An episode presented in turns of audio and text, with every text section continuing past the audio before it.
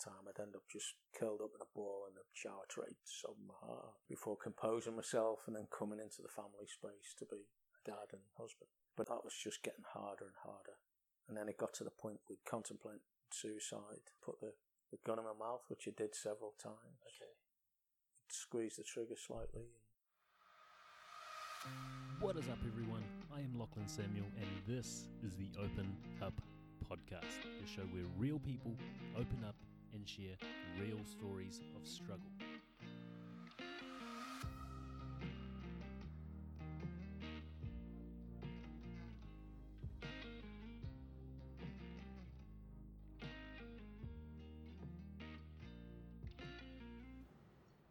What is up, everyone? I'm Lachlan Samuel, and this is the Open Up Podcast, episode number four, with my man Jason Nelson, otherwise known as the Kilted Rogue Runner. He's a public speaker for the Western Australia Association of Mental Health, and he does have now his own blog where you get to share your own private stories. Thanks for being here, Jason. Yeah, my pleasure, mate. It's uh, great to finally catch up.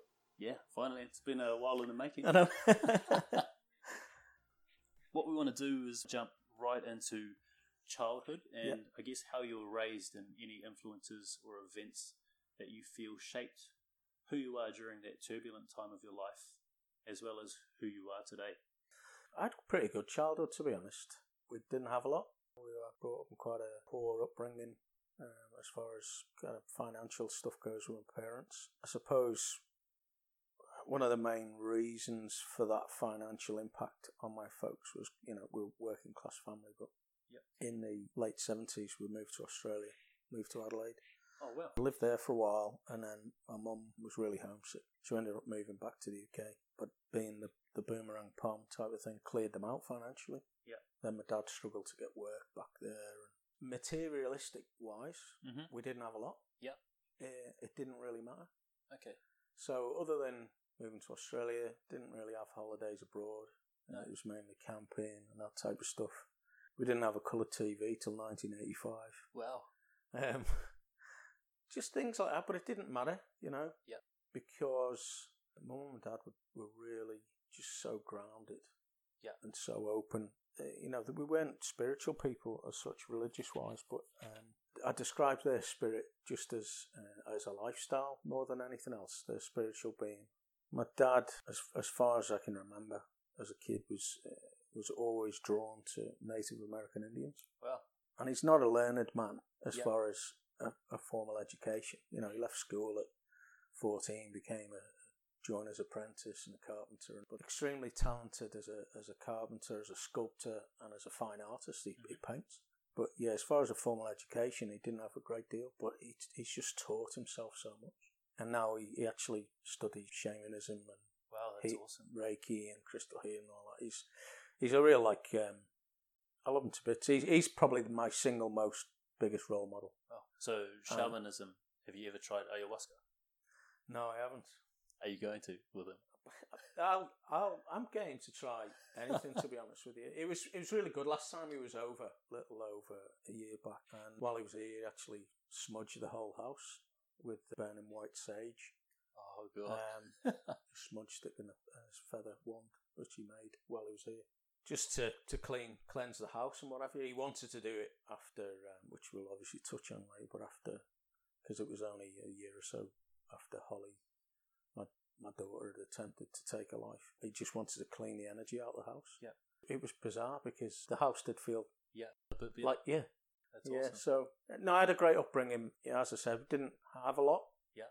but had so much more in other ways. Okay, so you see materialism or the possession of Things, yeah, yeah, things wasn't a big deal in your family. Would you say you were compensated with love Oh, instead? absolutely. Yeah. Some of our holidays, like camping holidays, we used to go to this campsite, caravan and campsite called Hendower in North Wales. It was right on the on the banks of the River Dee, and there was a tributary running through the actual campsite. So there was a, a trout stream running through the campsite, mm-hmm. and right in the mountains and the hills. And they were our holidays. You know, we, we could run feral. It was safe as Yeah.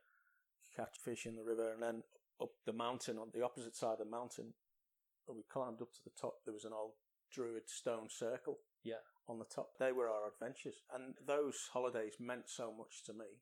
Yeah. that I I took my kids holiday Wow. in there when they were little to the same awesome. spots, and they loved it for the same reason. Did you feel the same way about it then as you do now? Oh yeah, Did you love those holidays then? oh yeah, yeah. Because it's not quite often that kids who have to go camping and don't get the lavish holidays actually love them like you do. They Mm. usually would rather have the lavish holidays and sort of despise having to go camping. So it's quite nice that you've grown up that way with love and enjoying outdoors with your family. Don't get me wrong, we used to have nice holidays abroad when our kids were growing up when they were little, but we did it alternate years. Yeah. So one year we'd go to Spain or somewhere in Europe.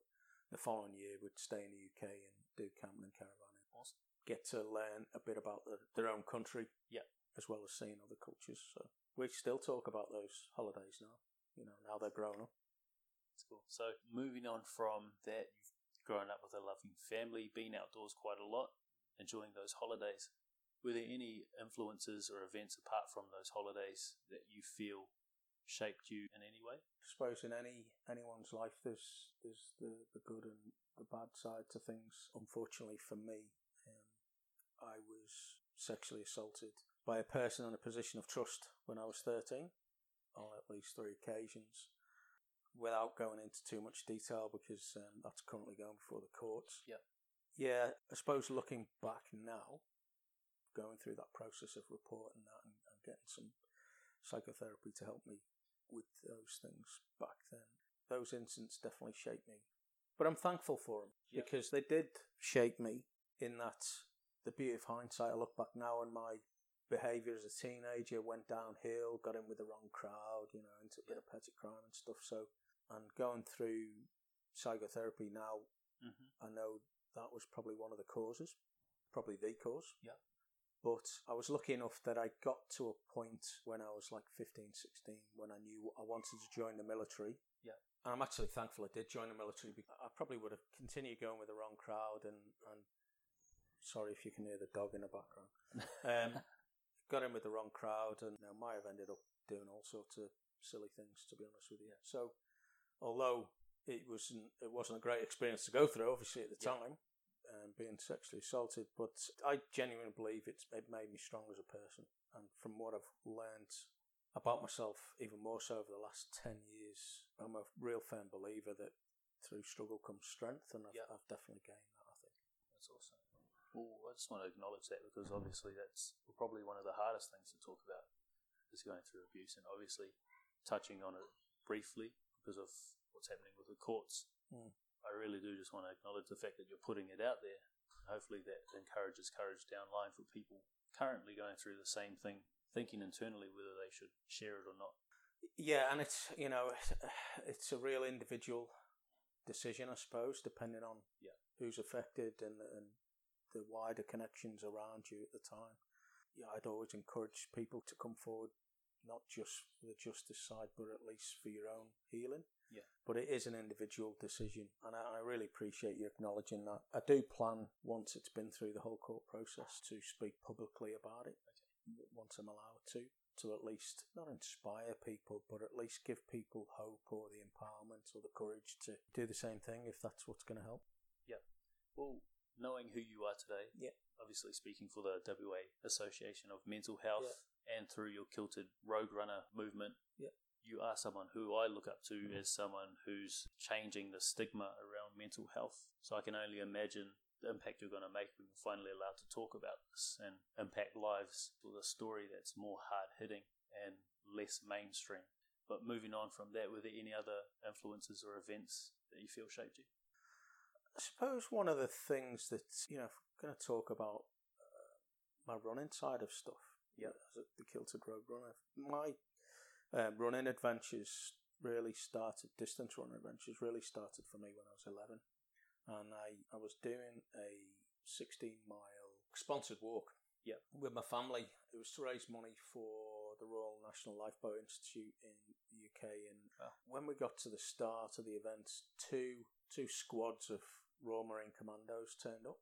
Yep. In the fatigues, and they were running the whole thing in formation. Well, And for some bizarre reason, I don't know why, still to this day, probably don't know why, I decided, well, I'm going to give it a go. I'm going to run. 11 years old, probably dressed in the worst gear for running at the time. and a pair of plimsolls or something, you know, nothing like the sports gear that you get today. Yep. And I, I ended up running it. And there was these two squads of Royal Marine Commandos. And I came in behind the first squad, but ahead of the second. Yep. And I'm 11 years old, and they thought it was awesome. And afterwards, they g- give me a ride in a big truck and Oh, that that's type of stuff. And and for me, that was probably the turning point. Probably the first time that I decided I want to be in the military. Yeah. And I come from quite a military family. Okay. Um, my dad wasn't in the military, but he, he was a ship joiner, was, um, military shipbuilders. Yep. Grandfathers were military, uncles were military. Yeah, but that's that's where the distance running came from. And also for me, it's where even with without a lot of talent, as far as you know, I, I didn't know what I could run before that day. Yep. But I, I always look back to that that event as in, well, if you can set your mind to something, yeah, you might feel like shit, or you might you might be aching for days afterwards, but you can do it, right? Yeah. If you set your mind to it, you can do it.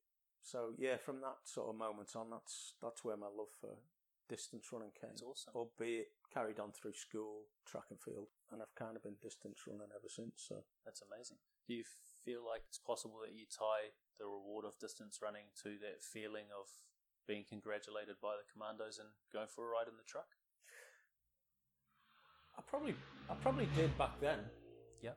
Now for me though, distance running is meditation for me. Okay. Your time alone where you can. Yeah, it's, it's where Shut the thoughts yeah, off. It's my my self care. I, I never run with music. I never listen to anything. Well, even on the, the long, like when I'm training for a marathon and the longest training runs will be 32, 33 Ks. okay. I never run with listening to anything because for me, when I run, I listen to my breathing rate, I listen to my feet fall, and then I just get into a zone, and it, it's it's meditation for me. So I'll I'll do all my thinking, all my planning, put the world to right, come back. I always feel better anyway, better energized, and obviously get those endorphins flooding around the body. So that's the reason why I've continued to do it. You know, I don't. Uh, I love running on different places, traveling around running, but yeah, the main reason to keep on top, not just for the physical fitness, but for my mental fitness as well. Well, that's quite good that you've mentioned the running being your meditation because at the later end of the interview, I'm going to ask you for a tip, but I think we'll just use running as your actionable tip for anyone who's currently uh, going through a struggle or a down period in their life and they just need a break from those negative thoughts. So, if you could explain how you run. It's the same process every time. Get out the door, I'll just ease into it. I don't go out at a particular pace. I spend Yep. the first five minutes just warming up, getting into it, and, and then getting into the zone. So, so I concentrate on my breathing. Mhm. Uh, normally, so many steps as I breathe in, so many steps as I breathe out. Yep. Get into that process. Listen to my feet hitting the ground, and then just keep doing that process. And then while I do that, then I process what I'm thinking about at the time, whether I've had a tough week or a tough day. Yeah. I also find that running in nature is just so much more fulfilling. Yeah. And mindful than Okay. running on, on the road, right? Yeah. And I always mix up the places I run because I don't want to get bored. Or even like for people to run barefoot along the beach, Yeah. something like that, where you can kind of get closer to nature and to the elements. Yeah, that's that's Yeah. my tip for people. And I don't want to scare listeners in that people that oh I could never run a marathon or could never run distance, but I've probably trained maybe about ten people Wow, from zero to marathon, that's Um, amazing. and it can be done. It's just you just got to trust the process. Okay. And as someone who has trained 10 people from zero to marathon, what change do you see in those people mentally? Oh, I say it straight from day one. Distance running is is twenty percent fitness, eighty percent mental. Yep. And it's rewarding for me to see that change of those people. Um, of course. I trained my eldest daughter's friend last year to run a half marathon, and same kind of process. There's no way I can run that distance. Yeah. When we first started, we were out on the training runs. You know, we were literally running and then walking, running and then walking, running and walking, and building the running up, lessen the walking, building the run up. And then it was all about belief, right? I, I knew this girl had the fitness level there, Yeah. um, or at least the baseline, but it was all all the mental. All mental. Yeah, and then getting to the point where I'd actually kind of lie to her when we were out on training runs. So she never had a GPS watch or anything like that, and it would be like how far we've gone, and we might have gone two k's, so I'd Yeah. say we've gone two and a half, or yeah. So, but it, it kind of worked. I remember one day, it was 12 months ago, last week. Yep. We went for a run and I told her, and we were doing a mix of, of road and trail. And I said to her, oh, we're just doing 12K. So, we, you know, we've been running for a while by this time. But towards the end of it, I had to cough to her because we actually ran 15. Through trails that was hilly and rocky and Yep. and we started off in the sunshine and then it was pissing down by the end of it. And we were piss wet through by the end. But but even last week, this this memory had come up on Facebook for her, and she'd messaged me and saying, you know, we were still chatting about it Awesome. as a thing that we accomplished together. And it was interesting. Uh, she ran the HBF half marathon last Okay. year.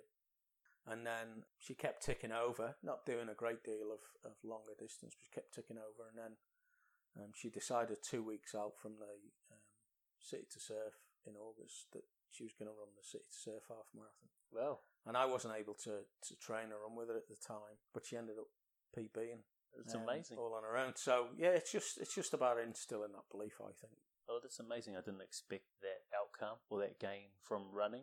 Obviously, hearing you explain how you run, it's pretty evident that you use it as more like a form of reconnecting back to consciousness and staying in the moment, which is, I guess, a movement in itself at the moment, especially through meditation. As you Yeah. say, use running as your meditation, but also using running as something to break through that self limiting belief.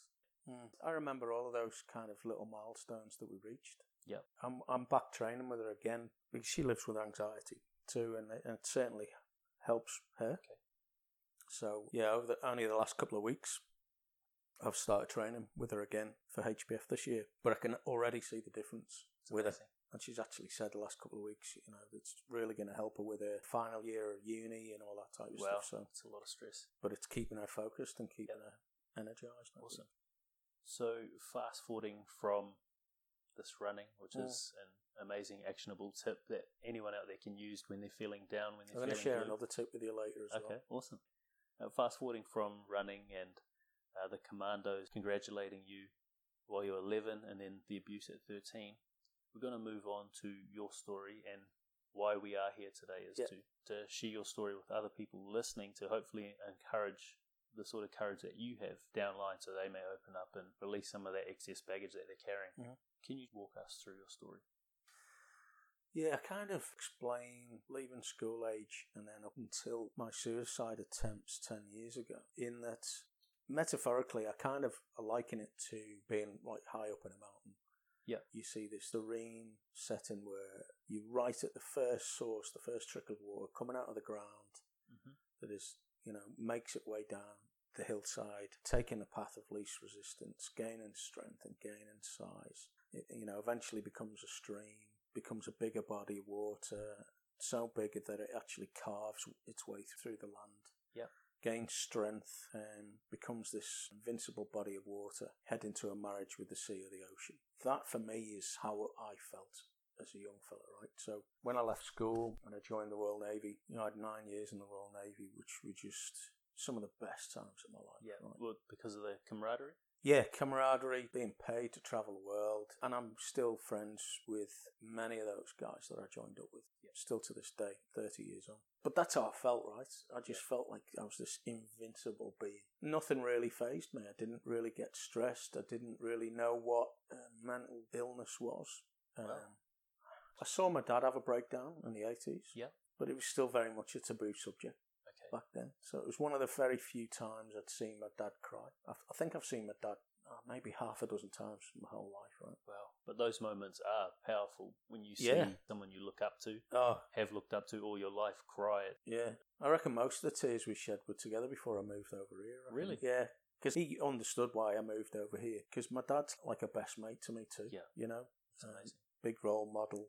It was difficult when I left, but you know he's been over here three times now to see us. So my mum, but um, yeah, that's how I felt. You know, I, I joined the military and I was traveling the world, and, and then towards the end of my naval career, I met Em. We had our oldest daughter Jade. Yeah. and that's when the military life was like, no, I can't do this anymore. Yeah. Too much Uh, time away. Yeah, yeah, because at the time I was on board ship. They were like nine month deployment, so it was well. it was like see you in January or see you in March, and I'll see you back in Christmas. I can't thing. imagine that. I thought four and one or five and two was hard. I can't imagine nine Yeah. months away. Um, Like in '92, started doing workups in the January. Uh, I wasn't with them then. Went away in the March. Got Yep. back in December. Well, And I was down the Gulf and then Christmas leave type of thing. And then same thing again, workups again, early '93, and out in Bosnia until later on that year. And then I left um, that ship at the end of '93, so I had a bit of time shoreside, and that's when we fell pregnant. And I got married. Then it was time to go back to sea again. Yeah. you know, you get to pick up another ship, and then it's I don't want to be doing these nine months away. And when you think about it as well, we're talking like twenty odd years ago. So Yeah. there's no internet, there was no Skype, mobile phones were crap. I might be at sea for like three or four weeks at a time without any contact with your loved ones. oh, that's way too much. And then you come alongside, mail arrives, and you end up finding out everything through mail, through Okay. like snail mail, original mail. Or you'd come alongside, mail didn't come on board till maybe the next day. You, Yep. you managed to get some shore leave. You'd find a public phone somewhere or Wow. international phone card. You, you'll phone home, catch up on everything that you've missed over those last three weeks till you, since you spoke, and then the mail would arrive telling you exactly what you'd found out on the phone anyway. So. Yeah, it was difficult back then, but and that's why the guys on board became your family. Yeah, I can imagine that was tough to be away that long, especially not having contact for three to four weeks at a time. Mm. Did you use your mates on board, this camaraderie, as something to fall back on when Oh, you yeah. did feel mentally Yeah. drained? Absolutely. Because everyone's in the same boat, right? Whether you had a, a long term girlfriend, partner, or kids, whatever. I always remember the first two weeks at sea was shit. Yeah. It was just awful until you got away, and but once you got into the routine of, Mhm. of naval life and, and what you're doing every day, it was fine. And then even on board, you know, we had a gym and you could run around the upper deck. There was always stuff to keep you focused. Yeah. Yeah, you did fall back on them. Yeah, um, without a doubt. None of us would get through those long times away from home without each other, without a doubt. And, and as I said, I've got some of my lifelong friends that I've made from the military. Well, I can see why now. You said you were this teenager who felt invincible, like oh, that, yeah.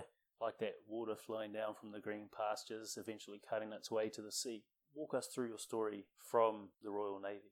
So I left the I left the Royal Navy in end of '97, and uh, I applied for the, the fire brigade and the, and the police, and the police came through first, which was quite ironic because I, I grew up hating coppers. So um, to become one, and, and it's true though. Uh, and as I said, you know, I was I was running around with the wrong bunch of people really, and Yeah. for a while, and those people who I thought they were my friends, when I became a copper, dropped me like a bad habit as Oh, well. wow. So, but that was fine, you know. I, knew- I knew Yeah. that that was part of the territory. Left Royal Navy, joined joined Cheshire Police in the UK, and yeah, I, w- I was really just after a secure job yeah.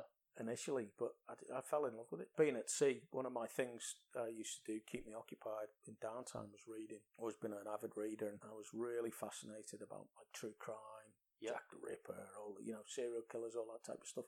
So it just fascinated me how do these people work, right? And then, you know, after being a copper, three or so years after becoming a copper, I was a detective and I was working on homicides and Yeah. Um, chasing those type of bad guys that I'd kind of always researched and uh, looked into as far as true crime goes. And yeah, love that. Still that invincible person, right? You know, I was kicking in doors, chasing down bad guys. I'd sort of carved quite a decorated career as a copper. Awesome. And then in 2005, and this will make you giggle, 2005, we were getting itchy feet. We've been in our house for a while, you know, Yep. Been copper for a few years. And while we we're on holiday in Fuerteventura, one of the Canary Islands that year, and we were talking about, oh, should we move house? Should we maybe move to the country or maybe start a new life in Spain? Or, you know, it was one of those type of things. And then I was reading a paper one day in work, and there was an advertisement for New Zealand police. Oh, well. They were recruiting international police officers. So I was thinking, oh, a couple of cousins that had moved to New Zealand, and I thought, oh, yeah, we could do that. Took the advert home to Em and said, oh, look about this, and she was like, no, can't go to New Zealand. I was like, why? And we'd recently watched a documentary with Ross Kemp, and it was about the mongrel mob. Oh, and this is I knew mob. I knew it would make you laugh because because I was this invincible copper, right? Got into covert or, and doing drug investigations, working homicides and all mm-hmm. that. Em knew the type of person I was like. Yeah. And she was going, no, we're not going there because you'll end up getting mixed up with that lot. You'll end up locking them up. You'll end up doing all this.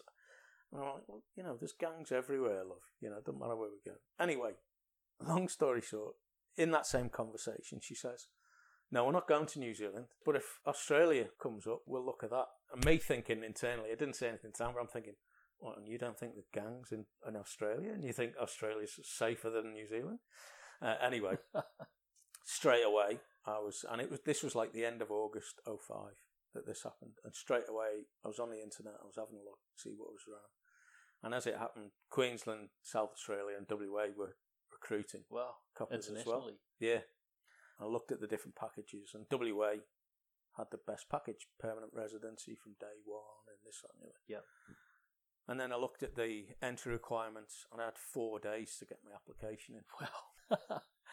So I worked my nuts off over the next four days, got my application in, and 11 months later we arrived. wow, Yeah. that's amazing. I know, It's a big turnaround. massive turnaround. Yeah.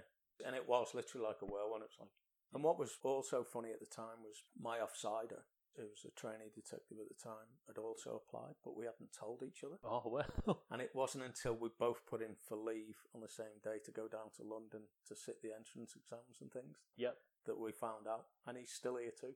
Really? Yeah. So you both come over here together? Yeah, he lives in Mandurah. Oh, okay.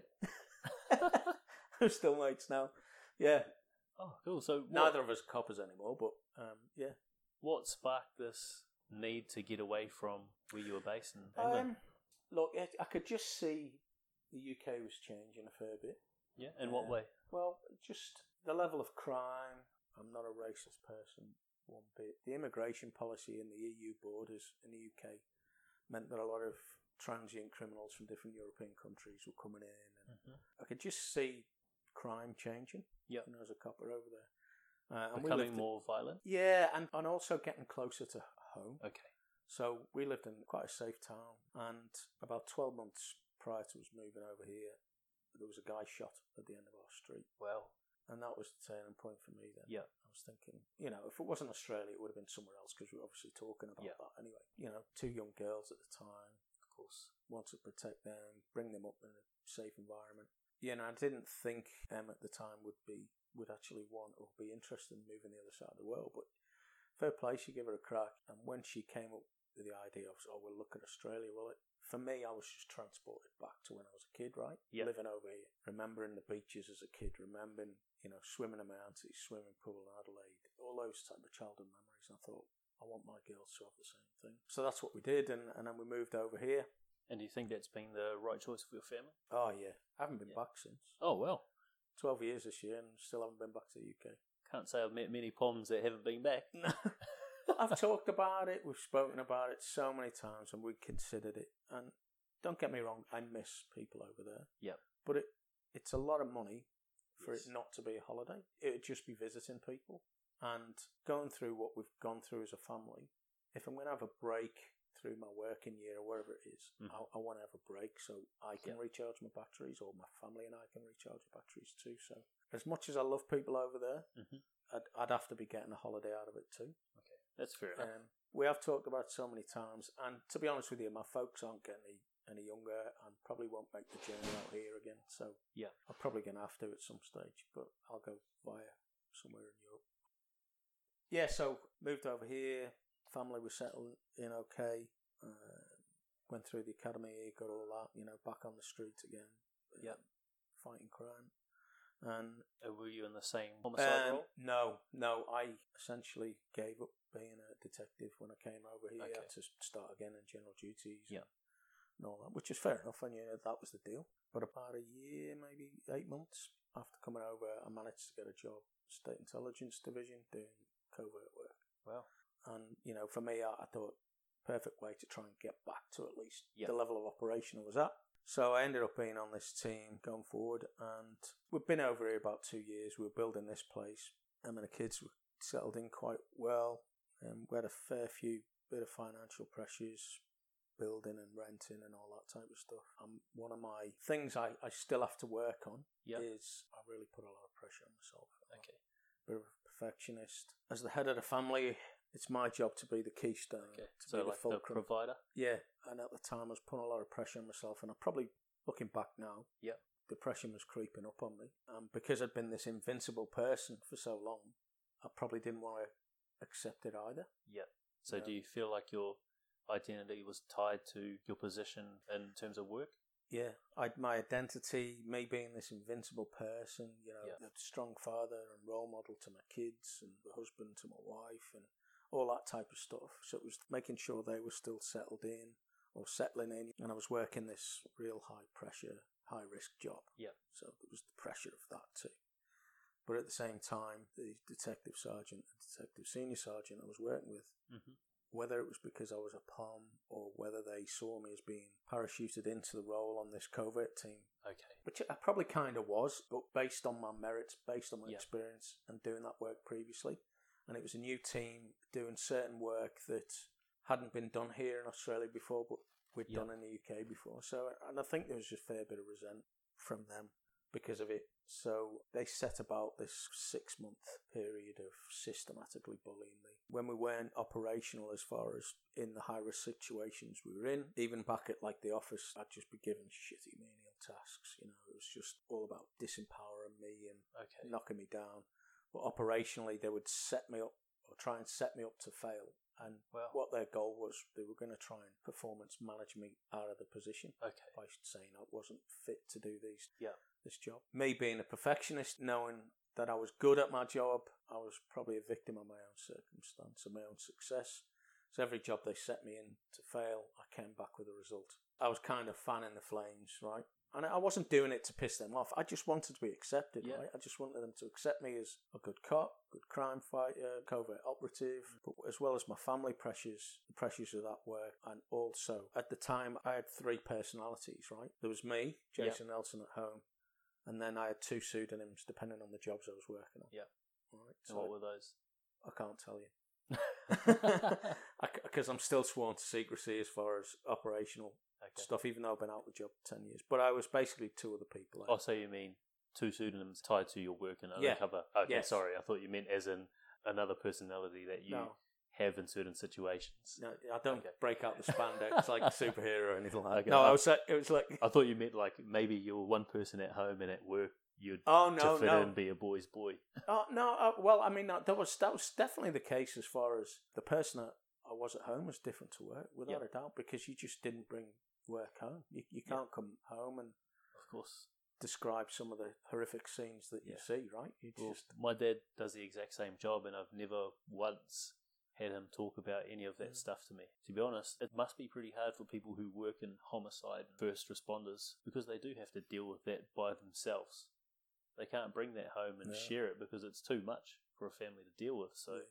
I can't imagine what you're going through then. just touching on that, and the first responder services now, who I do do a lot of work with uh, through the mental health space, they're realizing now that Yeah. in a big way. That gone are the days when I was a cop where you know if we'd had a really tough shift, we'd go to the pub afterwards, just get Yeah. pissed, and it'd be black humour that would get us through. But you know that type of stuff's frowned upon now, and rightly so. You know you can't really all go out as coppers and get pissed. And Yeah. But um, that was kind of how we cope back then. But yeah, anyway, getting back to, to my story, so I was going through that period, and it just sent me in a into a real dark spiral. You know, Okay. I was in a really dark place, and struggled to get up out of bed in the morning, and along with the depression, the, the panic and the anxiety of the sickness deep in the pit of my stomach, having to go to work every day and Yeah. face that was just So- This bullying started out with them trying to undermine you, and Mm. then you fanning the flames, just wanting to do a good job and fit in. It was just a vicious circle. and right? then it eventually turned into something that you were afraid to be a part of, or I, I, I was just scared. I was just, it just made me feel sick going to work, not knowing what I was going to face. okay. The fact that you know, I'd In first- terms of what you'd be solving or the bullying, uh, the bullying and knowing, well, or not knowing what job they were going to set me up Yeah. for next, right? Because I'd worked up until that stage as a copper with that, that unwritten rule that everyone has your six, everyone has your back. yeah, And if any of your colleagues go down, an officer needs assistance, everyone pours out of the police Yeah. station and, and backs them up, right? And now I was working in a situation where those same people were corrupt and were trying to. Yeah. And, and we're talking about working with serious criminals, right? So if Yeah. something had gone wrong, my life, my safety was at risk. Well, So it wasn't just nitpicky. No, like- no, they were setting me into operational situations where I, I was to fail. Wow, that's But taking it a because, bit far. where I talk about victim of my own success, I was And I'm proud to say I was that good. My tradecraft was that good. Yeah. That I always came out with a result, right? But it could have gone so badly so many times. And that's why I became so depressed. Did you ever find out why they were doing what they were doing? No. Okay. But I wasn't the only one. I found out there was a bloke before me and then there was a bloke after me that went through the same process. Yeah. Well, being in that position, being undermined by people that are supposed to have your back, your six, Mm. as you called it. Obviously, being someone who had that childhood memory of this team of people running this team, congratulating you, those commandos, and then going into the Royal Navy, having that camaraderie, all those people to fall back on. They were your brothers, and then coming into this position where they're supposed to be your brothers, but they're setting you off into life threatening situations. Yeah. I can definitely understand how it was causing you this depression that you've Oh, said you had during this period of your life. I reckon that that's sort of towards the end of that six months, definitely was probably the hardest. Okay. Yeah. Well, one of them, the hardest periods of my life, without a doubt. Because I'd never experienced any mental ill health, right? As I said, I was this Yeah, invincible, invincible. guy. You know, and that's how I saw myself. You know, I'd I'd be the first through a door, and I'd be Yeah. Jumping all over a bad guy. You know, and I faced people with knives and bats and and guns and all that type of stuff before. You know, and I never once ever thought. I knew there was risks to those things, right? Yeah. But for me, it was always a calculated risk. And when I was wearing those uniforms, right, you know, I, I did feel invincible. I felt like almost like a superhero. Okay. And so, how did it make you feel at the end of that six months? Well, I was suicidal at the time. We were living in a rental house in Ridgewood and being on this unit, not all the time, but a lot of the time, I was bringing my firearm home. I had a safe in the walk-in wardrobe in the master Is bedroom. that normal to bring a firearm? Um, no, no. okay. no. I don't know what it's like now. I'd say back in the day, some country coppers might have firearm safes in their houses because they, they own a copper in the, in the town or whatever. But now, because I could be called out at any time Mhm. um, in this job, and where we worked out of was a, a safe location. It wasn't a police station; it was Okay. a covert location. If we got called out on a job at two o'clock in the morning, it'd be straight to the job. So my firearm Okay. had to be at hand. But having a firearm when you're suicidal is probably not a, Yeah, a good mix, you know. So I used to come home, and I heard all of it from the girls. But um, Wow. uh, Em knew I was not well. Yeah. but I just covered her off as stress of the job. Okay. Because I never brought stuff home from the job, so Yeah, it was just course. stress of the job. Um, but she knew increasingly I was becoming unwell because she'd catch me crying. I'd be coming home, unload my firearm, which was a Glock handgun, put it in the safe, get a shower, and a lot of the time I'd end up just curled up in a ball in the shower tray, sobbing my heart out, you know. Um, before composing myself and then coming into the family space to be dad and husband. But that was just getting harder and harder. And then it got to the point with the suicide ideation and contemplating suicide. Was, I chose two different ways of doing it. Um, one was obviously to put the, the gun in my mouth, which I did several times. Okay. Squeeze the trigger slightly. And uh, another way that I planned was just to drive a car straight into a fucking tree or a wall, yeah, or something like that. And it was it was after one of the times where I, I'd had the gun in my mouth, and literally just after Em walked in, I was just an absolute mess. You know, I just Yeah. I didn't want to be here anymore, and I didn't look. I didn't want to die. I've got to make something clear. Yeah.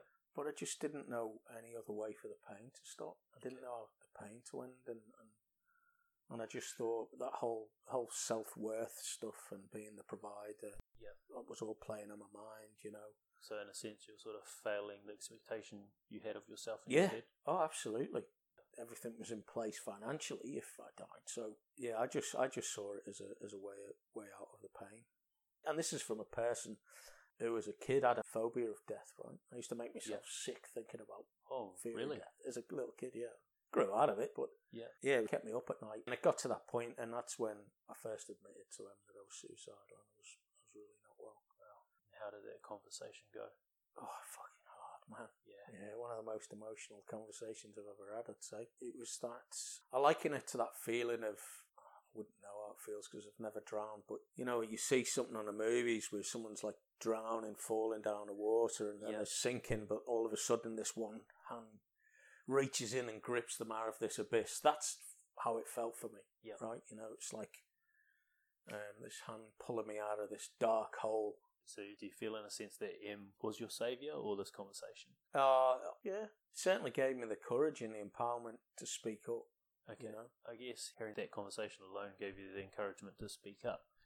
Did you feel while you were going through this period of being suicidal, having the gun in your mouth, planning to drive into a tree, did you feel isolated and like you couldn't reach out for some reason? I'd withdrawn. I'd self you know, I'd isolated myself Mhm. um, rather than being isolated. Yeah. Because I didn't want, you know, I felt like a burden. I didn't want to burden Yeah. anyone else with the pain I was going through. And Well, you was- you'd done it your whole career, so yeah, yeah, I can understand exactly. why they didn't change. Yeah, but obviously, knowing now, Yeah. that was the, the wrong thing to do, and, uh, and and now I work encouraging other people to speak up uh, about how they feel and, and sharing their experiences, and definitely being in them careers. You know, it was macho orientated, Yeah. Male dominated cultures where stigma was rife, and you know, it still is to some degree. Um, putting your hand up to say that you you're mentally not well, Yeah. sign of weakness, you worry about your career, and, and all of those things went through my head, right? When I can imagine. after that conversation with them, um, I knew I was that unwell that I had to do something. I had to speak up, and that's what I did, right? So next day, instead of going to the, the, the covert location where we used to work, I went into the police station in the city, went to see the superintendent, dumped my shit on the desk, and said, "Find another job," because I'm not working for them anymore. And I had another breakdown in her office. well, Um, she was really supportive though. Yeah. Um, my superintendent at the time, and, and although nothing was done about the two guys, um, I was kind of swept under the carpet a bit. At least they found me another position to work in Yeah. and got me to see a psychiatrist, okay. um, which was kind of important for me. I, I just wanted to get off there Yeah. and get some help. I was angry that nothing got done with them, but Of course. karma came round to bite them on the arse a few years later, so I'm not really bothered about Okay. that. But um, I was just in that point of crisis where I needed that Yeah. help. And backtracking back to that conversation, did having that conversation with Em then allow you to see that you're not a burden and that it was finally okay to speak about it?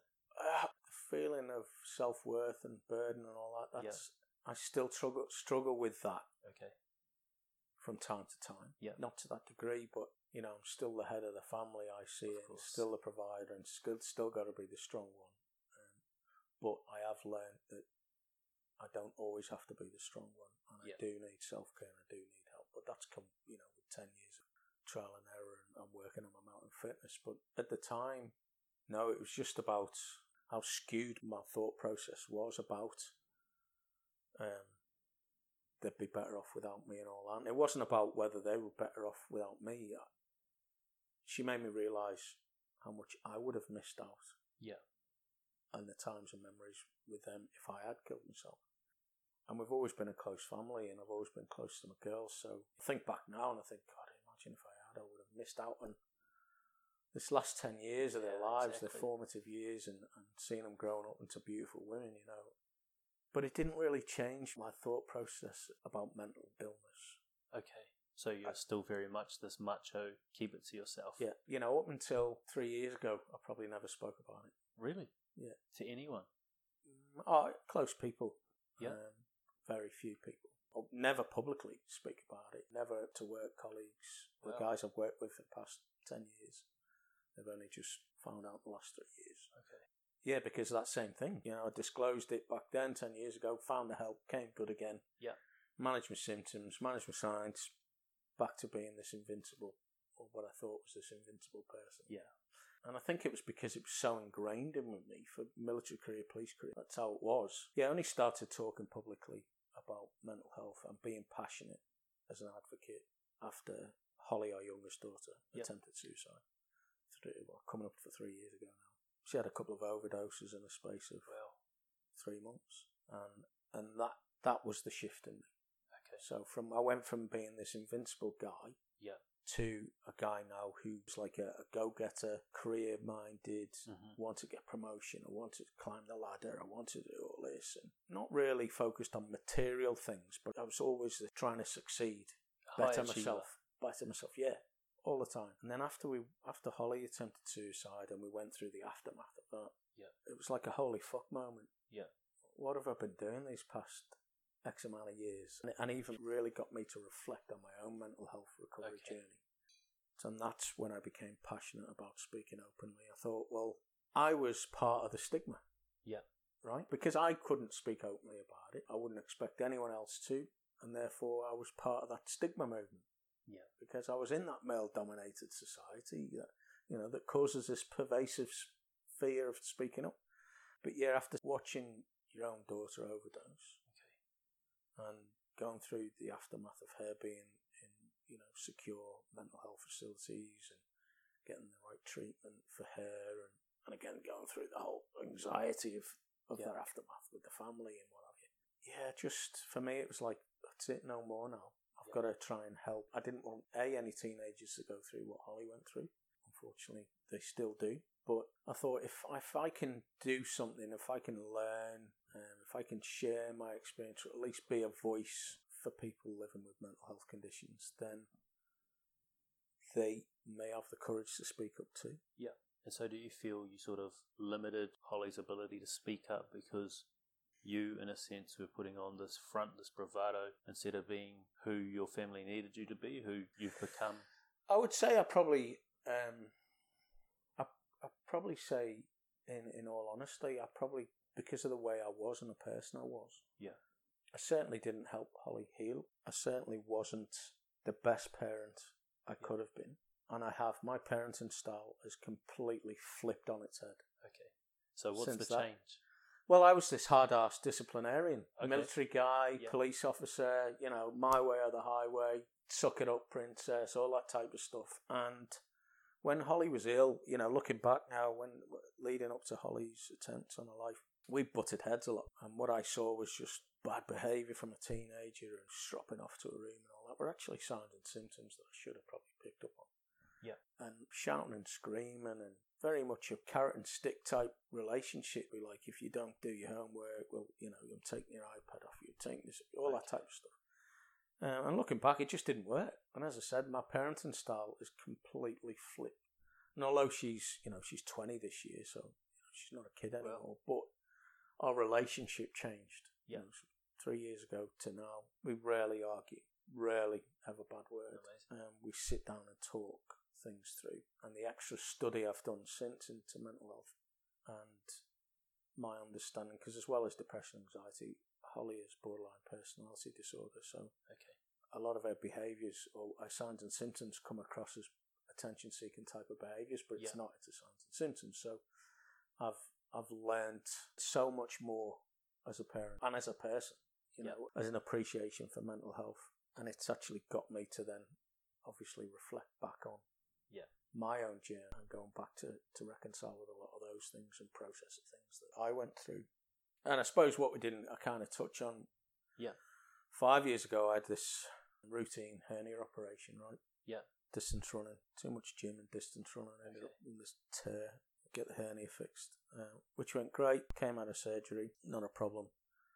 Em and Holly had been in to see me, and Yeah. just felt tired as you do after general anaesthetic. Go on, go and have a walk around the shops. I'll get a couple hours sleep. I'll be right. And then during that sleep, I woke to the feeling of what what felt like my heart pounding in my throat, in Okay. my neck. Obviously, didn't feel very well at all. Called the nurse. Two nurses come in. They took one look at me, looked at each other, took another look at me, and then pressed the emergency button. Um, and because I was still on OBS and that, I could see my heart rate was like 160 and Oh, climbing wow. Yeah. Um, from a standing start in my sleep. And mine sits around 50 normally. So, Yeah. Being someone who runs a lot. yeah. So for it to go like that, I was like, I'm not even doing anything. I'm just lying here and my heart's fucking beating like this. Next thing is the alarms go off. The crash team comes in. You know, I've gone from little old me in my hospital room to like 15 people, doctors and nurses everywhere. And I was shitting myself, you know, because no one, was, everyone was rushing around, but no one was really talking to me. Yeah. All I could feel was like my veins pulsating in my neck. And I just started crying. I was like, I remember saying to the nurse, uh, and her name was Kiara. I'll never ever forget her name. Yeah. I remember saying to her, "You got to tell me what's happening because I'm not ready to die today." Because I was proper shitting myself. She said, I, "I really don't know. Your heart rate's just climbing and climbing and climbing." I said, "Someone's gonna have to tell me what's going on because I'm I'm fucking shitting myself here."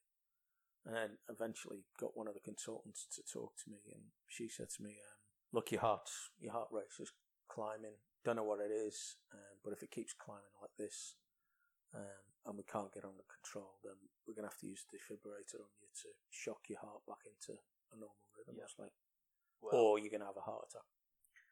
I was like, oh, yeah, okay. If I wasn't shitting myself now, yeah, I definitely was. are now. and while all this was happening, Em and Holly walked back in Okay. to this pandemonium. I never forget it. I remember Holly screaming in the corridor. Yeah. Like walking in and going out screaming. Em just dropping her shit on the floor and like rushing over to me. And then they spent the next four hours pumping me with meds to lower my heart rate, uh, which started to, to lower.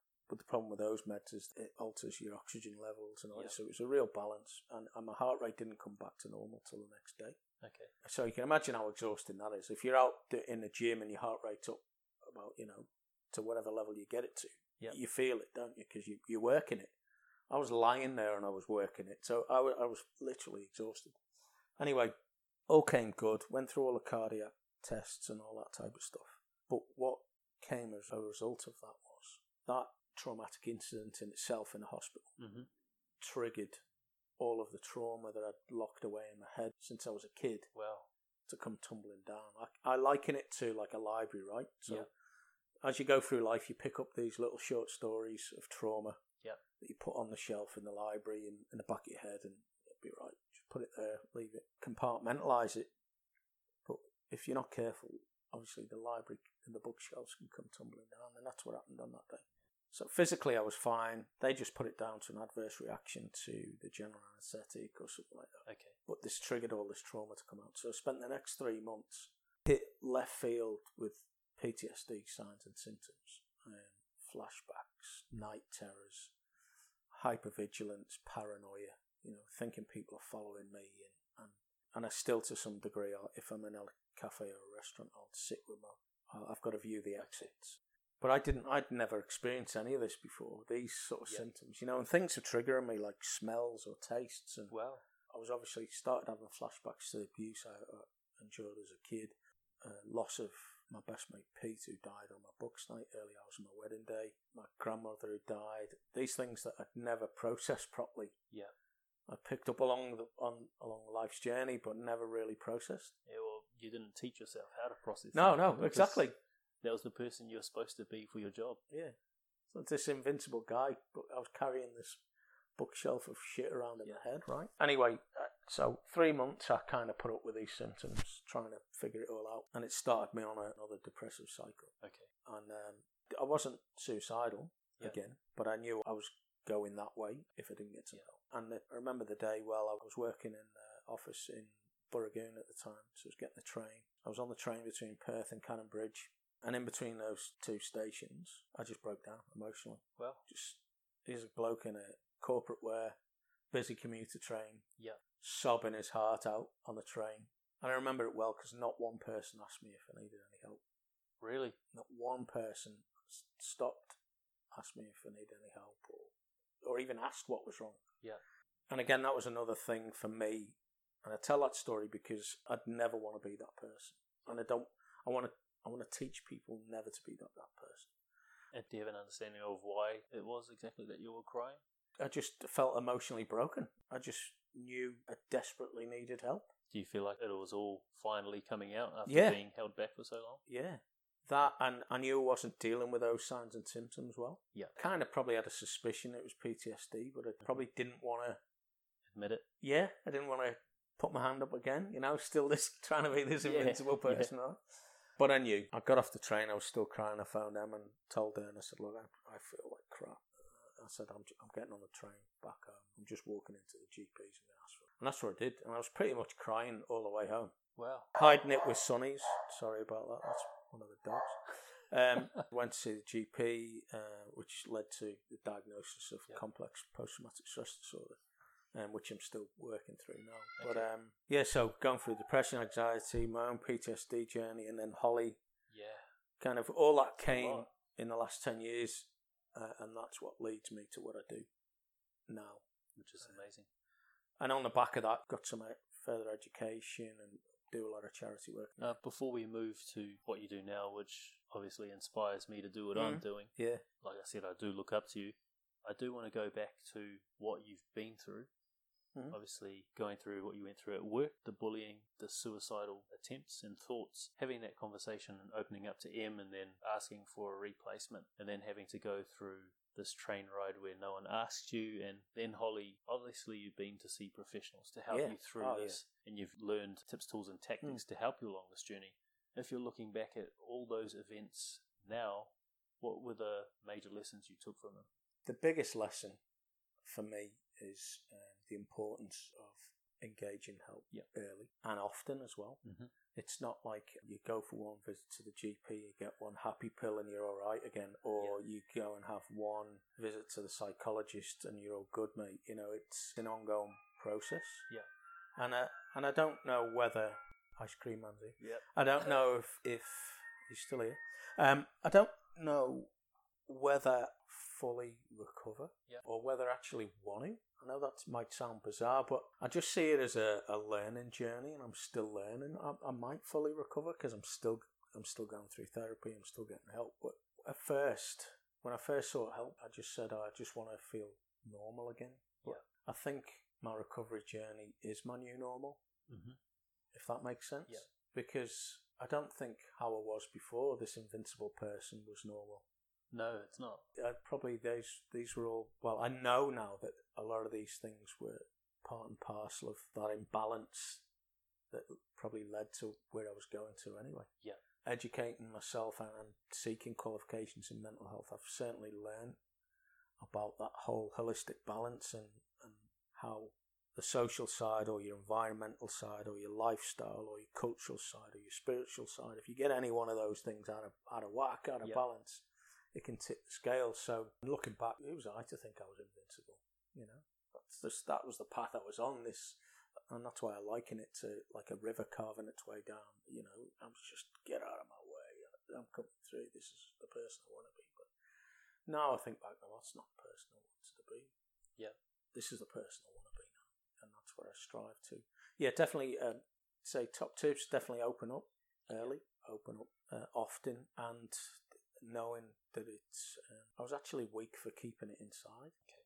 It's not a weakness to open up. No, it was a weakness to keep it in because that was eventually what was my undoing. Mm. That was my weakness. In a way, it's a weakness keeping it in because you're bowing to peer pressure, which is what you encountered in the police force and the navy, keeping this trauma to yourself.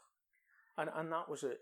Uh, as I said, that was the weakness because now I know that, that mental health doesn't discriminate. It Yeah. can it can affect anyone at any time. Uh, just in Australia alone, fifty percent of the population at some stage in their lifetime will, will, will live through a mental health condition. So to have this unrealistic expectation that it would never happen to me, and, and that's what still goes on in those cultures now in the services, and that's why I'm I'm really strong about breaking down those that stigma and those myths because they're just barriers to care, right? They, they were barriers to my care, and they're still barriers to other people's care. So yeah, I suppose that's probably the biggest. The biggest thing was opening up. You Yeah. know, I always say that now to anyone. As it happens, that's obviously what your podcast call is opening up. So and, and it is. It's so important. It's the first step to recovery. Is opening your mouth and putting your hand up for help. Well, you did say that the first step to recovery is opening up. We are going to move on to recovery and the specific tips, tools, tactics, mm. be it people or methods that you use to help you come back or that you're currently using to help you come back Yeah. from that failure to live up to your own expectation, the attempts at suicide and the PTSD. Yeah. What have you used or are you using at the moment that are making a big impact on your life mentally? Um, it's not for everyone, but I'm, I'm on medication. Yeah. Um, I've been for a number of years now. Again, one of my stupid macho things Yeah. when I first become ill was like, "Oh, I'm never going to go on medication. But I, now I understand what mental illness is and my mental illnesses that I live with. I need that medication to rebalance the chemical Yeah. chemicals in my brain. Yeah. And, and without that medication, at the moment, I probably wouldn't be as balanced. So Okay. it keeps me on an even keel Yep. And then gives me the space to do the other stuff. So as far as other stuff, talking about psychologist, uh, I still see a psychologist regularly. Awesome. And how do Um, you feel that's helped you? Oh, I think mentioned before we kind of started speaking that um, I'm on my sixth psychologist over ten years. Wow. Um, Uh, that's not because I've broken the last five. Yeah. Uh, and this is a, a good bit of advice for listeners: is that it's okay to change Yeah. from psychology. It's very important to find a connection with a psychologist, Mm-hmm. one that works, the right kind of chemistry and rapport. And my previous psychologists weren't bad. It was Yeah. just that they only got me to a certain point Of course. or helped me deal with a certain thing. Whereas the one I've found now, currently working with Jess, her name is, she's she's the first one that's really gone back to my my childhood. Yeah. And we're working through this timeline of my life and we're unpicking things as Uh, we're going. I can imagine that's powerful. It is powerful, really powerful and Scary. Um not scary. It's exhausting at times. Okay. I come out of sessions feeling exhausted, Yeah. sometimes emotionally. I also come out looking forward to the next one. Yeah. If that makes sense, because I know how much good it's doing for me. So, a few things along the way cognitive behavioral therapy, obviously the talking stuff with the psychologist. I've done cognitive writing therapy, and I, I still do that Okay. myself.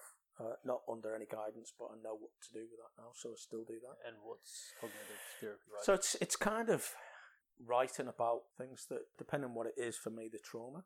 Write about the different incidents of trauma, and some people may think, well, isn't that re-traumatizing? Well, yeah, it is difficult to write about those things because I, I write about them in as much detail as I can.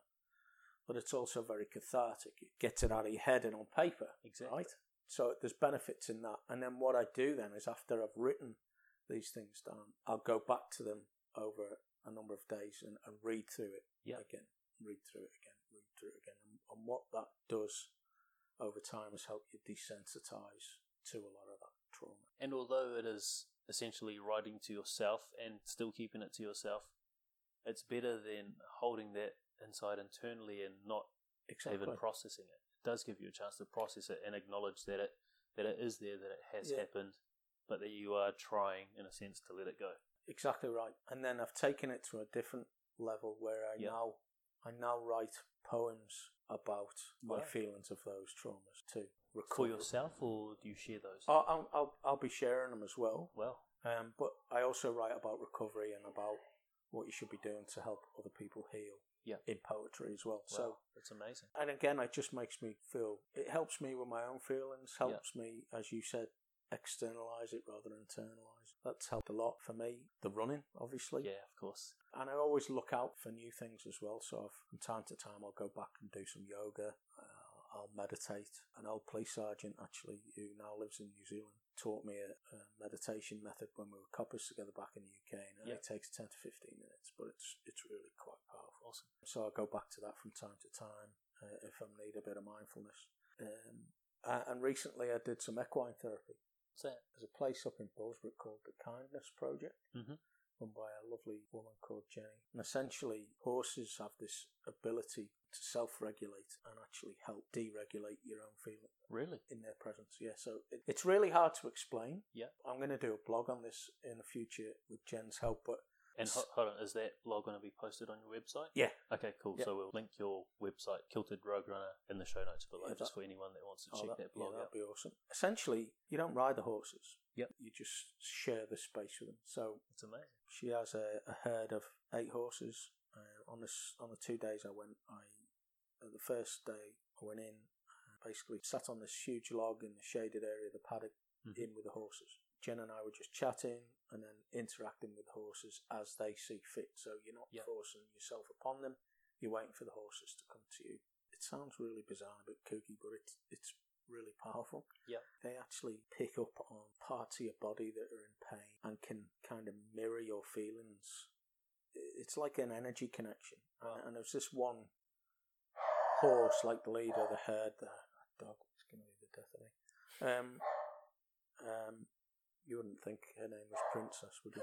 Um, yeah, I had this connection with the sort of leader of the herd, this horse, and I didn't share too much with Jen. She Yeah. knew I'd had some live experience, but I didn't share with her any physical injuries or anything that I had at the time. Anyway, sharing a space with these horses, there's just this one horse really close, and horses are beautiful anyway. But at the time, I had a bit of a tight shoulder, left shoulder. Yep. And also was suffering with a bit of um, pain and pressure issues with my ears. I've been flying around the state in February a lot, talking about in my own agency, my Mhm. workplace, talking about workplace resilience and recovery. A lot of flights in my ears, the pressure in my right ear kept playing up. Anyway, sat there talking, and the horses are doing whatever they're doing. And next thing is, this horse comes up and nudges my left shoulder like three times. And Jen's like, "Ah, picking up on your shoulder there. How's that going for you at the minute? Don't tell me you've you've got an injury or something." I obviously was carrying an injury at Yeah. the time. And then horse came round to the front and started moving its mouth in a funny way and, and twitching its right ear. And um, and she says he's picking up something from your head. And obviously, I hadn't disclosed any of this. And you know, people listening might think, well, it might be coincidence, but um, and I wasn't feeling emotional like I wanted to cry. Yeah. But I started crying. Okay. It wasn't like hysterical crying. My eyes started to leak. Yeah. For want of a better word, but I wasn't. I wasn't feeling like sad or anything. Yeah. It was more a feeling of relief or Release. yeah, I've had that same feeling with uh, Reiki. really. Yeah. So that's something I want to want to explore. There are a few friends that practice, and my dad practices. Yeah. But not that he's ever done that on me, but yeah, horses have this innate ability to sort of like suck bad energy out of you, and then they Oh. carry it off to another part of the paddock Yeah. and, and release it. That's- That's, how it works. that's intriguing. essentially, I'm going to have to look into it. mate. I'll send you up to see Jen. She'd be more than happy to see you. Sounds good. Yeah, so I ended up like spending a couple of hours up there, but I came away like so much lighter and Yeah. what have you. And I came home and I was telling Holly and them about it, and I said, I can't explain it. You know, it's one of them things that you can't even, and even Jen, who runs the kindness project, finds it hard to explain it because a lot of it's feeling, and it's hard to explain feeling. Anyway, I came home, told it, and Em was like, "Oh, when can we go?" Spoke to Jen. I said, "Oh, no, it's long weekend, but if you're around, can we pop back up?" And she said, "Yeah, come on." So I took Em up with me, and we were in a different paddock, opposite side of the hill, if you like. Fed the horses, and I had the same connection with the same horse again. Wow. And- But That's Em saw it, you know? And Jen was explaining this stuff. You know, when they talk about humans, like when you're in REM sleep, it's about rest and, and repair. You go Yeah. into your body goes into rest and repair. Well, horses do that several times through the day. Wow. So having you have this interaction with them, they then go into this state of rest and repair. And it's bizarre because you're in this paddock with these horses, and then they all, all of a sudden become like statues where they're kind of sleeping, standing up, and, and in this rest and repair state. But this horse wouldn't leave me alone, you know. It was, I was having this continual interaction with him. And then later on, towards the end of the session, one of the ponies came to Em and started interacting with her. Yeah. And it was strange the way it was set up, as though the horses were mirroring Em and I and our kids Well, if that makes Yeah. sense. When the horses set themselves up, a number of the horses separated them off as a like as a family unit and behave that way in our presence. It's It's really hard to explain. But again, I came away from that like, wow. Yeah. So there's sort of the kind of things I look for. You know, I'm always on the look for new things, and I think that's really important to not just understand what it is you're going through, but to actually find something that works for you because not everyone's the same and not everything's going to work for everybody. and that's so true, mate. Because what I learned studying Cert Four in mental health last year is uh, what we call the principles of recovery. Mhm. So you've got the clinical side, the psychiatrist, psychologist, medication, um, uh, and that's very much a process of trying to find a cure, right? Trying to fix you, but them fixing you. Yeah. Whereas the recovery model is giving you the power to fix yourself, right? Yeah. So you follow those principles, and one of those principles is person centered, which you touched on then, in that both you and I are, are different. We come from different cultural backgrounds, as most of Australia is so multicultural and Yeah, everyone's so different. But even people in the same family are different. I can have different coloured hair, can have different heights and all that. Well, so our recovery journeys are totally individual. What might work for me Yeah. might not work for you. Yeah. You know, when we talk about running, people go, oh, I couldn't think of anything worse for a long run. But it works for me, right? Yeah. But for other people, it could be music, it could be scrapbooking. It's finding that purpose and working to your strengths and your interests. And that's the other reason why I'm seeking a lot of these new things out because I want to share them. With other people. Because one of the things I've found, certainly with my mental health studies and being a peer support worker, is people don't know where to look. Yeah. There's there, there's so many really awesome services out there, and many of them are free. Yeah. right? Because that's another barrier to care. Is a lot of people think things cost money. There's so many good things out there, but they're just they're just not advertised. Yeah. They're just not promoted. You know, because mental health care is the poor cousin to physical health care. Yet suicide's a one of the leading causes of death in Australia. Yeah, you know? of course. but it, it doesn't get the airtime, it doesn't get the funding, it doesn't get the resources. So yeah, that's another reason why I do to be able to share those resources and find things that other people might not necessarily find. That's amazing. We need more people doing that, definitely. Of those tips, tools, and tactics, the Mhm. medication, the psychologist, the therapy with the horses, everything you've used so far to help you recover, if you're speaking to someone in your situation who's gone through something similar to what you have, what would be something you'd recommend for them to try first at that? First and foremost is open and right? You've got to Yeah. go to your GP, let them go through the diagnostic processes, and at least that's your first step. Right? Doesn't necessarily mean you need medication, but they can get you on a, a mental health care plan under Medicare, which Yeah. gets you 10 sessions with a psychologist if need be. And I'd say it takes at least six before you start making any headway with a psychologist anyway. Okay. And when I was talking about shopping around, if if you don't, if you go end up going to see a psychologist or a GP and you don't get the response you want, Mhm. and if you don't get the, the lead into the care that you need, then go and see another one. Okay. Uh, that's one thing I would say, right? If you if you go to Coles, you go to buy some apples, and the apples are shit at Coles, where do you go? You go Woolies, right? Yeah. Same with doctors. Same with healthcare. If you you're not happy with someone, you don't keep paying them money to be shit. You go and find one that works for you. Cool. So that would be what you'd recommend to Yeah. start off with, opening up, see your GP, Yeah. and then request that mental health plan that we spoke about on uh, episode three, I guess, with Shannon. Yeah. So going through that recovery, do you ever fall back into that state of depression or that- Yeah, course. suicidal tendencies? Oh, not not the suicidal ideation, thankfully no. But yeah, I have, I have bad times for Yeah. sure, and I, I still like this last few weeks, especially with the court case leading up and with my historical stuff. My sleep's been shocking. Yeah. I probably had two full nights sleep in the last three weeks. Well, because of nightmares or busy mind or whatever it might be. But that's okay because I know what it is. Yeah. And I just keep working on what works for me, getting myself, my mind into a, as quiet a space as I can before I go to bed and all these type of things. But yeah, of course I fall back and that's one of the principles of recovery. And I was talking about before, and there's seven of them. One of them is recognizing that recovery is non-linear. Yeah. That recovery with anything, we, we want it to just be this straight road and it's yeah, A to B and dead easy.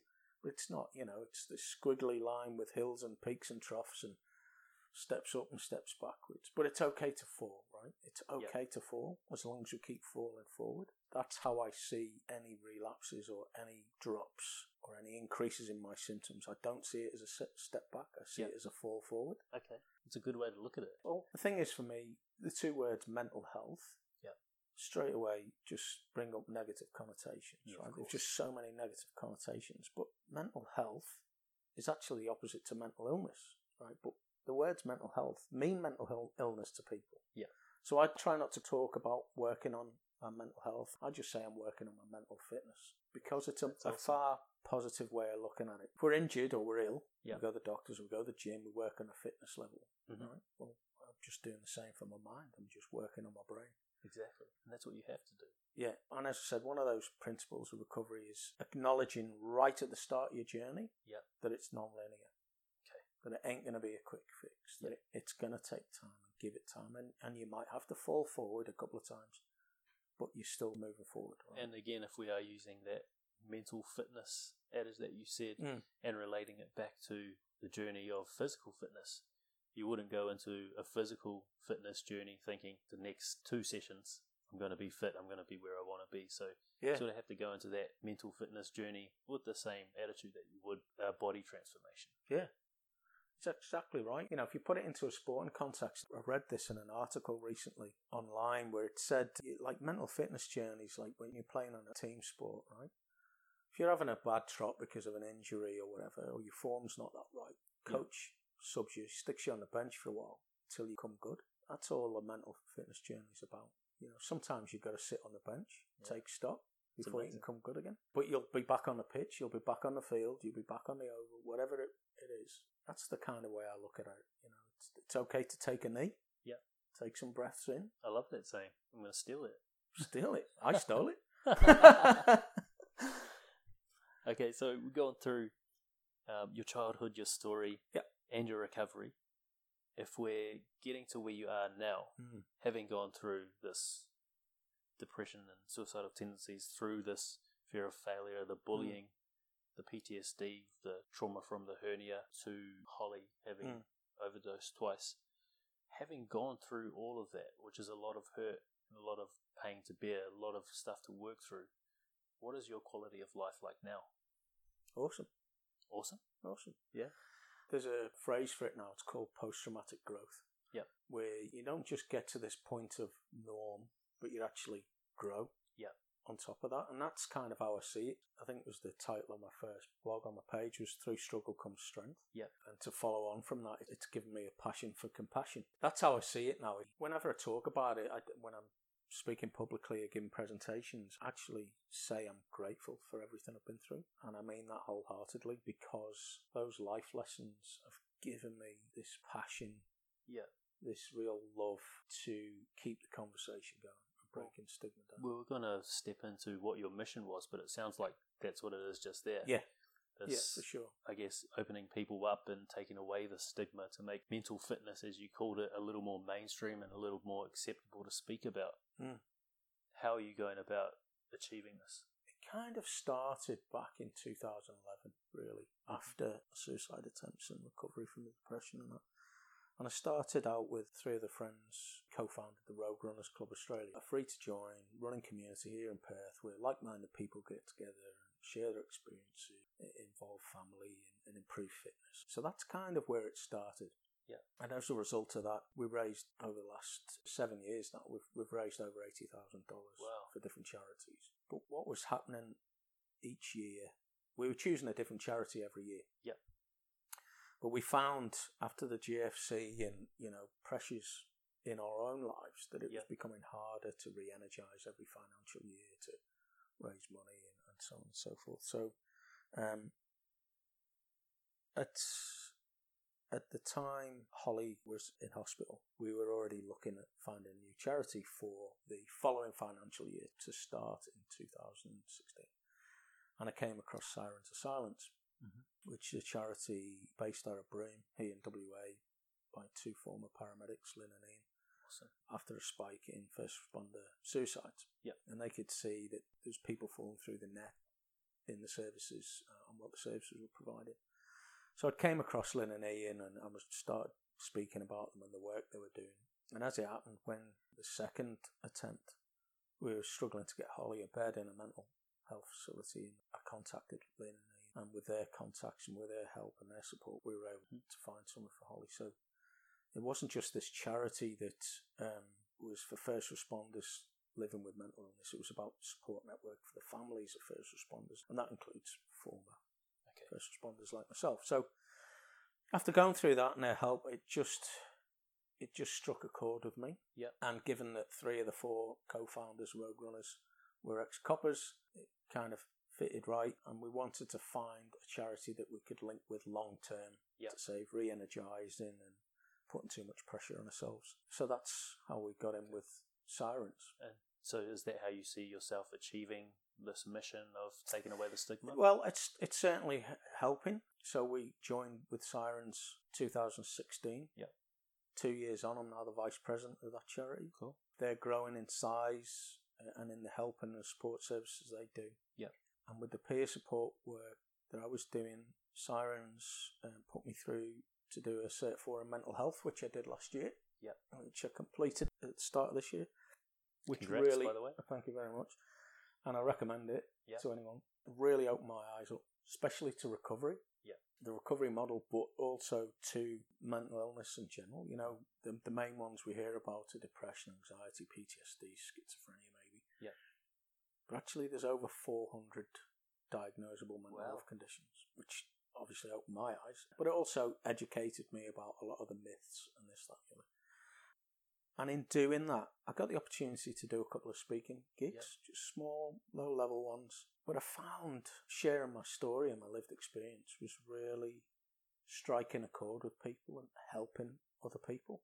Of course. This is what I was discovering, meeting people like yourself and others along my journey, sharing our experiences and I was just getting some really, really good feedback, you know. Yeah. Um, but I was kind of just finding my feet and feeling as I was going. But it seemed to be working. And then August, September last year, I was invited over to Brisbane to speak at an international Wow, post traumatic stress conference over there. that's amazing. And I was like the final speaker, keynote speaker on the Talk second pressure.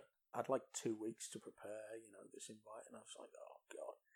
But you know what? It was one of the most powerful experiences, and it was quite emotional for me. I got emotional on the stage, and and it's full of academics, right, and military and first responder people. It's all, it was all about military and first responder stuff. But I got up there and shared my story, and and it just made me realise the power of lived experience. Yeah, of course. And funnily enough, 12 months on, uh, a lot of the charities and organisations now are recognising the power of lived experience and using people with lived experience to empower others.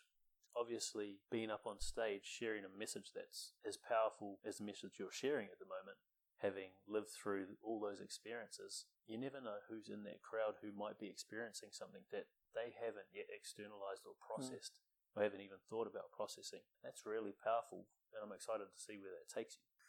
Oh, I'm excited too. And part of that journey, the last six months, I went back to the Western Australian Association for Mental Health. I just finished a recovery storytelling course. Well, Classroom full of awesome people, Yeah. different lived experience, learning how to share their story. And, and I suppose I was kind of ahead of a lot of them in that I'd already been doing a Yeah. bit of speaking. But I learned so much from them, you know, and there's people in the room in the 50s and 60s, but there's kids in there just turning 20 yeah, all sharing experience, and not one story more powerful than the other, just different for different reasons. Um, so I've I've learnt a lot out of that, and as we said at the start, I'm now on the speaking bureau for Western Australia Association for Mental Health, which again is giving me a great experience because I'm not just resharing my story. Yeah. I'm, I'm tying it into different subjects now. So whether that's de-escalation techniques, post-traumatic stress, mental health first aid, uh, workplace wellness, Yeah. wha- whatever it can be. So I'm honing my skills now as well as helping other people. And then I've always had this sort of thought once I started doing this that I could um, take the public speaking further and also starting to get into workplaces, Yeah. doing training and stuff. So only a, a few weeks back launched my own website, the Kilted Rogue Runner, and offer those services. So whether it's public speaking or workplace training, also a couple of weeks into the blog space now. Yeah. So obviously I wanted to share different aspects of my story and my journey, but I only got so much airtime. So I opened it up uh, to anyone that, that wants to share their stories about mental health. So essentially I'm opening up to guest bloggers now. I'm about to post one tomorrow from Heidi Anderson from Heidi Xavier and Ryan from 92.9 Wow. Who's a mate of mine uh, who lives with anxiety, and she's got quite a powerful story. So she'll be up tomorrow. I want it to be a positive. By the time this episode's out, guys, that blog post from Heidi, from what was it? Heidi. Heidi Anderson from Heidi Xavier and Ryan from Hit 92.9. Okay, so her story, her personal struggle with anxiety will be up on kiltedroguerunner.com.au. Yep. I encourage you guys to go check that out because, of course, someone in that position, that takes a lot of courage to share a story Mm. like that. It's a really interesting story. One I'd encourage, uh, especially female listeners, to to tap into because she talks about body image and, and, and Okay. their own issues with Yeah, and that's something That a lot of people struggle with. Yeah, so that's what I'm doing. I'm opening it up not just for people uh, in a position public eye, Yep. like Heidi, but anyone really who's got a, a story to share. Um, I'm opening it up. You, you can contact me through the website um, or email me at the kilted rogue runner at outlook.com. Awesome. And, um, it's all about sharing experiences, but it, it's got to be a positive message about recovery and, and what's worked for different people. Yeah, of course. It is all about helping people Mm. and encouraging people to Yeah. open up. So, with that, I'm going to wrap up. Yep. But I just want to acknowledge you again for what you're doing. Like, Oh, obviously, thanks, you've mate. You been through a inspire me. lot. You've been through a lot, having coming from England, that position of power, this bravado, macho, and Oh, yeah. having having gone through what you have, and flipping that into becoming this loving, helpful father rather than the disciplinarian you Mm. talked of, to now helping other people who are struggling, whether it's through speaking or Sirens of Silence with the charity, helping PTSD with first responders. It's amazing what you're doing and the fact that you continue to learn and grow to help people even further, that's really inspiring to people like me who are just starting off on this journey. So thank you so much. No, for mate, you you inspire me too. Uh, I've said before, you know, I'm a, I'm a lot older than what you are, but the fact that you're able to recognise what you've been through yourself and, and making a difference at your age, you're years ahead of me in many respects. Yeah. Um, because you've got many more years ahead of you to, to share this and do what you're doing, which is awesome, by the way. So, yeah, that acknowledgement is reciprocated, mate. The fact Man. that you're doing this is amazing. Thank you so much. Uh, yeah, fingers crossed we can continue helping other people. Like moving forward for me, I'm already looking at maybe doing a diploma in counselling. So well, we'll see how that goes next year. I've got to get through this year. that's first. exciting. Yeah, it'd be it'd be pretty cool. The kilted counsellor. Yeah. I don't know if that'll work. But we'll Might see. have to wear some jocks under Yeah, I think so. Yeah. it's all about learning and, and being able to keep that conversation going. More importantly, and who's to say we can't turn these statistics around?